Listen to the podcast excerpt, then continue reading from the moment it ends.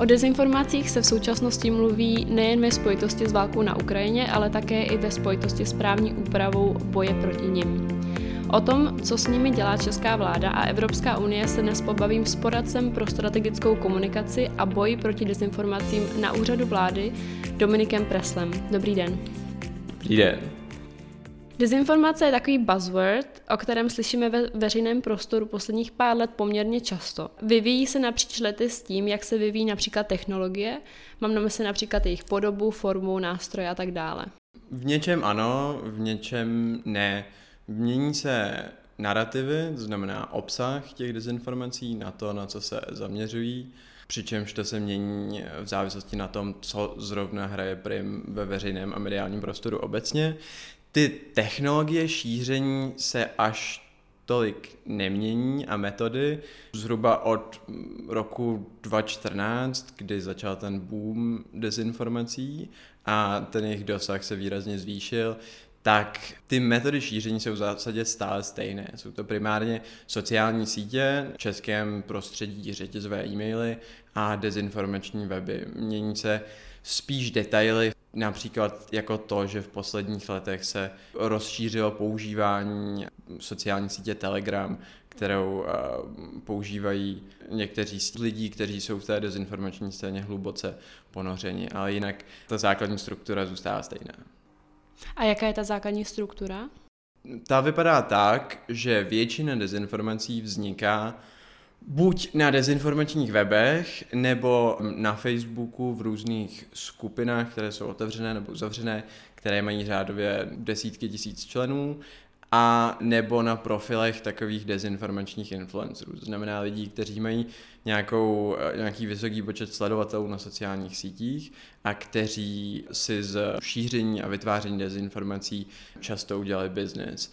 A ti ty dezinformace buď sami vytváří, nebo je přijímají ze zahraničí, například z Ruska nebo z ruských sociálních sítí, z ruských uh, veřejnoprávních médií, nebo z různých serverů, které jsou ruské, ale nejsou oficiálně spojeny s ruskou vládou. A potom se ten obsah dále šíří přes sociální sítě a přes uh, řetězové e-maily. Vy jste říkal, že do dezinformací pronikají současná témata z tuzemského, ale i zahraničního prostoru. Mm-hmm. Teď to vidíme například asi nejsilněji v rámci ruské invaze na Ukrajinu. Je to tak, ale není to, není to poprvé. Když projedu pár posledních let, tak jeden z velkých eh, boomů dezinformace zažili v době migrační krize a v těch letech potom, kdy téma migrace islámu, integrace úprchlíků a lidí z jiných kultur v Evropě bylo téma, ze kterého ty dezinformační weby a celý ten dezinformační ekosystém těžil a žil poměrně dlouho. V roce 2020 eh, se s příchodem pandemie přeorientoval poměrně eh, prakticky výhradně na COVID a poté na dezinformace o COVIDu, na dezinformace o vakcínách. A od um, února a ruské invaze na Ukrajinu se to znovu přesunulo na Ukrajinu a také téma ukrajinských uprchlíků v Česku. Takže ty dezinformace se nedá říct, že by se dal ten zdroj jejich nalézt třeba v rámci nějakého státu, například teda jste zmínil Rusko, ale dá se to vystupovat i, že to nemá původ u státu, ale je to prostě nějaký téma, který tou společností rezonuje, jako například pandemie COVID-19. Mm-hmm. Některé ty konkrétní dezinformace, to znamená nějaká konkrétní informace, která není pravdivá. Zároveň možná je dobrý říct si, co vlastně dezinformace je, protože je to pojem, který se vlastně používá v té veřejné debatě pro jakoukoliv informaci, která není pravdivá. V nějaké té expertnější komunitě, tak těch pojmů se rozlišuje víc a dezinformace specificky označují informace, které jsou nepravdivé a které jsou někým úmyslně šířeny či vytvářeny, to znamená za nějakým účelem. Potom se rozlišuje ještě pojem misinformace, což má označovat zase ty, které vznikají spíš nějakým nedorozuměním a které lidé šíří v domění toho, že jde o pravdivé informace. A pokud se teda bavíme o nějaké konkrétní nepravdivé informaci, tak v některých případech se dá dosledovat, že například poprvé se objevila například eh, v ruských médiích. U některých jsou to spíš narrativy, to znamená nějaké příběhy, které se v různých iteracích objevují znovu a znovu a jenom se lehce mění to, na jaké konkrétní téma se dosadí. Jako příklad můžu uvést třeba demonifikaci Spojených států a Severoatlantické aliance, které si přičemž um, dezinformační narrativy o tom, že NATO je zločinný spolek, eh, který se snaží zničit Rusko, se objevují už řadu let a jenom se mění to, na jaké konkrétní téma se v tu chvíli dosadí. Takže dalo by se říct, že účelem dezinformací je rozvrátit tu společnost, protože často ta, ta zpráva je plná takového emocionálního náboje. Mm-hmm. Já myslím, že těch účelů dezinformací je víc, záleží na tom, kdo takovou informaci vytvořil a šíří. Pokud jde o nějaký cizí stát, jako například Rusko nebo Čínu, tak velmi pravděpodobně ten cíl zatím je nějakým způsobem oslabit naší soudržnost, naší demokracii, důvěru v naše instituce a tak podobně. V některých případech ale to s cizím státem nemusí nějak souviset a ty dezinformace mohou vznikat v rámci České republiky a mohou je vytvářet soukromí aktéři, ať tedy zatím hledají nějaký svůj politický nebo finanční zisk. A měl by stát regulovat mediální prostor do takové míry, že by i třeba zakázal dezinformační weby, tak jak tomu bylo po ruské invazi na Ukrajinu? Na to neexistuje úplně jasná odpověď, protože jsou nějaké pro a proti pro oba přístupy. Záleží na tom, jak moc chceme regulovat svobodu slova, když tomu tak řeknu. Podle mě přílišná regulace není úplně krok správným směrem z více důvodů, ať už protože nikdy není úplně až tak efektivní, což se ukázalo vlastně i v případě zablokování těch dezinformačních webů na jaře, kdy většina z nich se krátce poté objevila na jiných doménách nebo svoji aktivitu z velké části přesunula na sociální sítě. Takže vzhledem k tomu, že nejsme v Číně a nemáme tady absolutní kontrolu nad internetem, tak ty naše snahy budou mít vždycky poměrně omezený efekt. A zároveň to je podle mě trochu v rozporu s tím, jak funguje liberální demokratický stát. Na druhou stranu, podle mě, by tu pravomoc jako stát měl mít, ale měl by ji používat jenom ve výjimečných případech, kdy nějaký obsah představuje skutečně potenciální ohrožení bezpečnosti státu. Dá se nějak definovat ta linie eh, mezi vyjádřením politického postoje a mezi hlásáním zla, které by mělo být potrestáno? Zase je to asi individuální. Nějak tu linii mohou odlišit už stávající zákony, které v některém případě mohou naše vyjadřování postihnout, pokud naplní nějakou podstatu trestného činu. Například v případě, že jde o šíření poplašné zprávy, nebo v případě, že jde o vyvolávání nenávisti k nějaké skupině e, obyvatel. Což v některých případech ty dezinformace splňují, pokud někdo vyzývá například k agresivitě vůči uprchlíkům, ať už z jakéhokoliv důvodu, nebo v případě, že někdo šíří informace o tom, že vakcíny proti covidu působí smrtelné následky. Kromě toho, myslím si, že je to hodně individuální a nejsem si jistý, jestli jde stanovit nějaké principiální pravidlo, které bychom mohli vždycky aplikovat na všechny případy. Vy jako poradce pro strategickou komunikaci a boj proti dezinformacím, co je náplní té vaší práce? Já pracuji s panem eh, zmocněncem Klímou, což je vládní zmocněnec pro média a dezinformace, kterého jmenovala vláda v březnu tohoto roku a zároveň v oddělení strategické komunikace, které tady na úřadu vlády vzniklo od července. A jak už z toho vyplývá, tak náplní mojí práce je právě strategická komunikace a dezinformace. Když to trochu vysvětlím, tak dezinformace, protože je to poměrně složitý problém, tak abychom ho nějak mohli začít řešit, tak musíme aplikovat různé způsoby řešení toho problému, které budou cílit na ty různé oblasti. A jedním z těch nejdůležitějších způsobů řešení je to, čemu říkáme strategická komunikace, což je taky takový buzzword, eh, který se často používá, většina lidí úplně neví, co to vlastně znamená, ale když to schrnu, tak je to jednoduše způsob, kdy stát využívá komunikaci jako nástroj k dosahování nějakých svých prioritních cílů a spočívá to v tom, že jednoduše nějak efektivně, srozumitelně, včasně předává informace občanům a dělá to tak, že ta komunikace státních institucí napříč státní zprávou je nějak koordinovaná. A to je nějaká základní úroveň.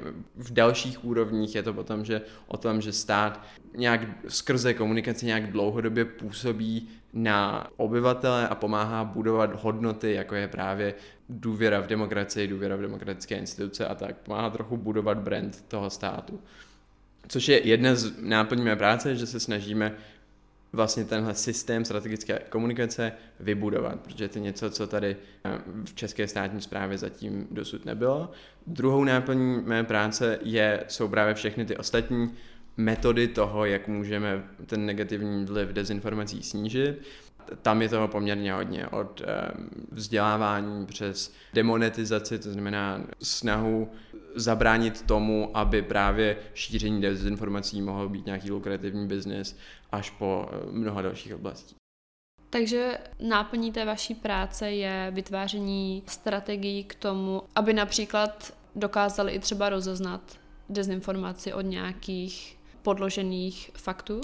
V ideálním případě, no a to není o tom, že úplně já bych ty lidi učil, jak to mají udělat, ale spíš o tom, jak to vymyslet, aby stát začal nějak smysluplně podporovat organizace, které se tady tomu vzdělávání už nějakým způsobem věnují.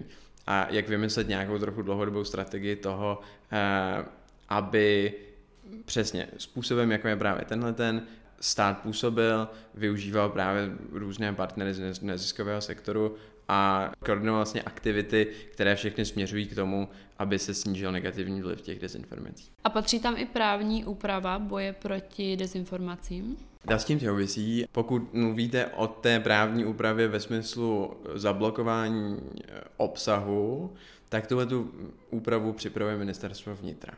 Ve spojitosti s dezinformacemi se často objevují termíny trolové, ale také elfové. Pojem elf je v rámci dezinformací možná méně známý termín.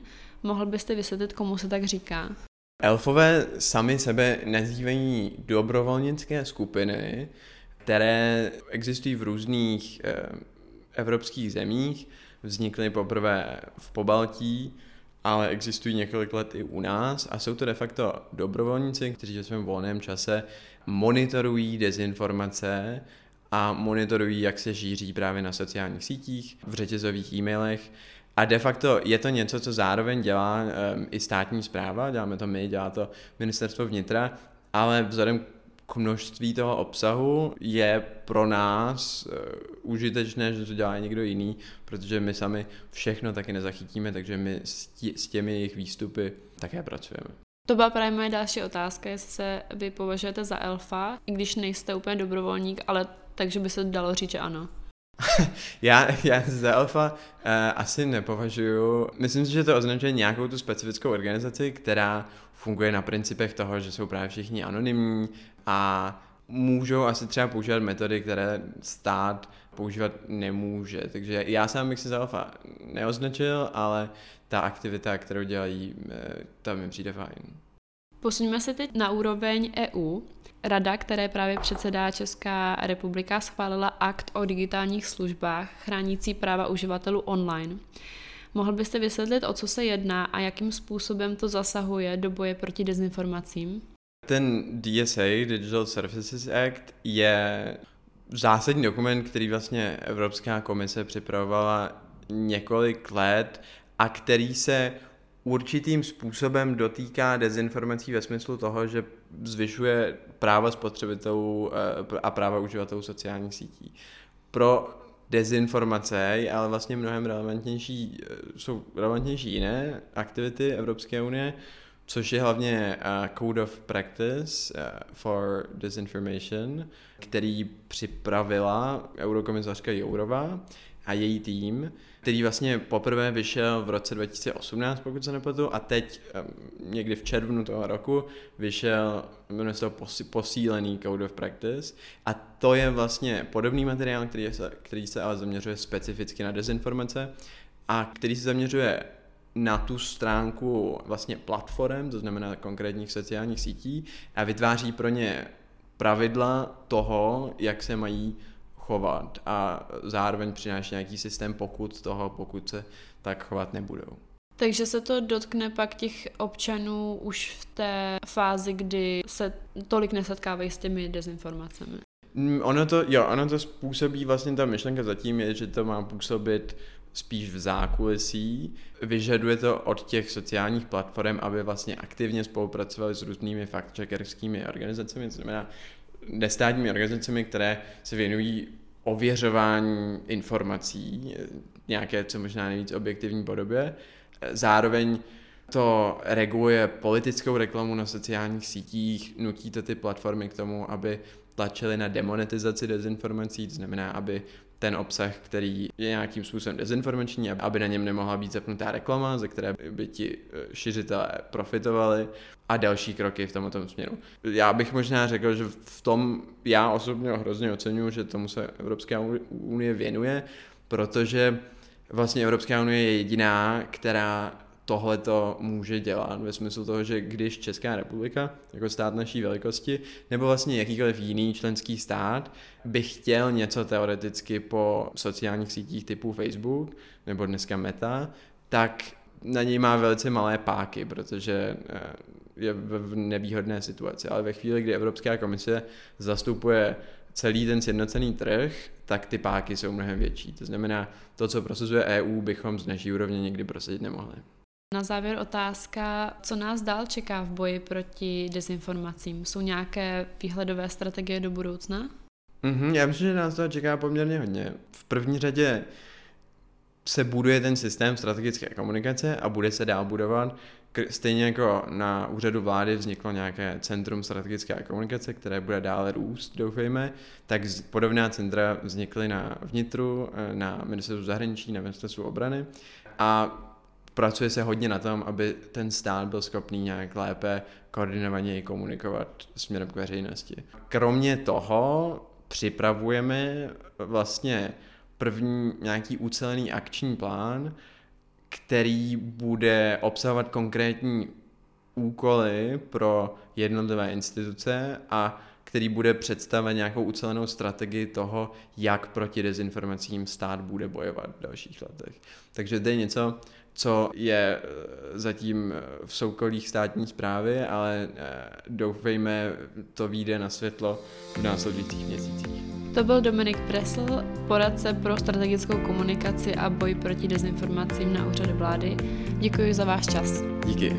Právě jste poslouchali podcast Věsně o Evropě. Odebírejte nás dál na Spotify a také nás sledujte na webu euroskop.cz a na sociálních sítích pod stejným jménem.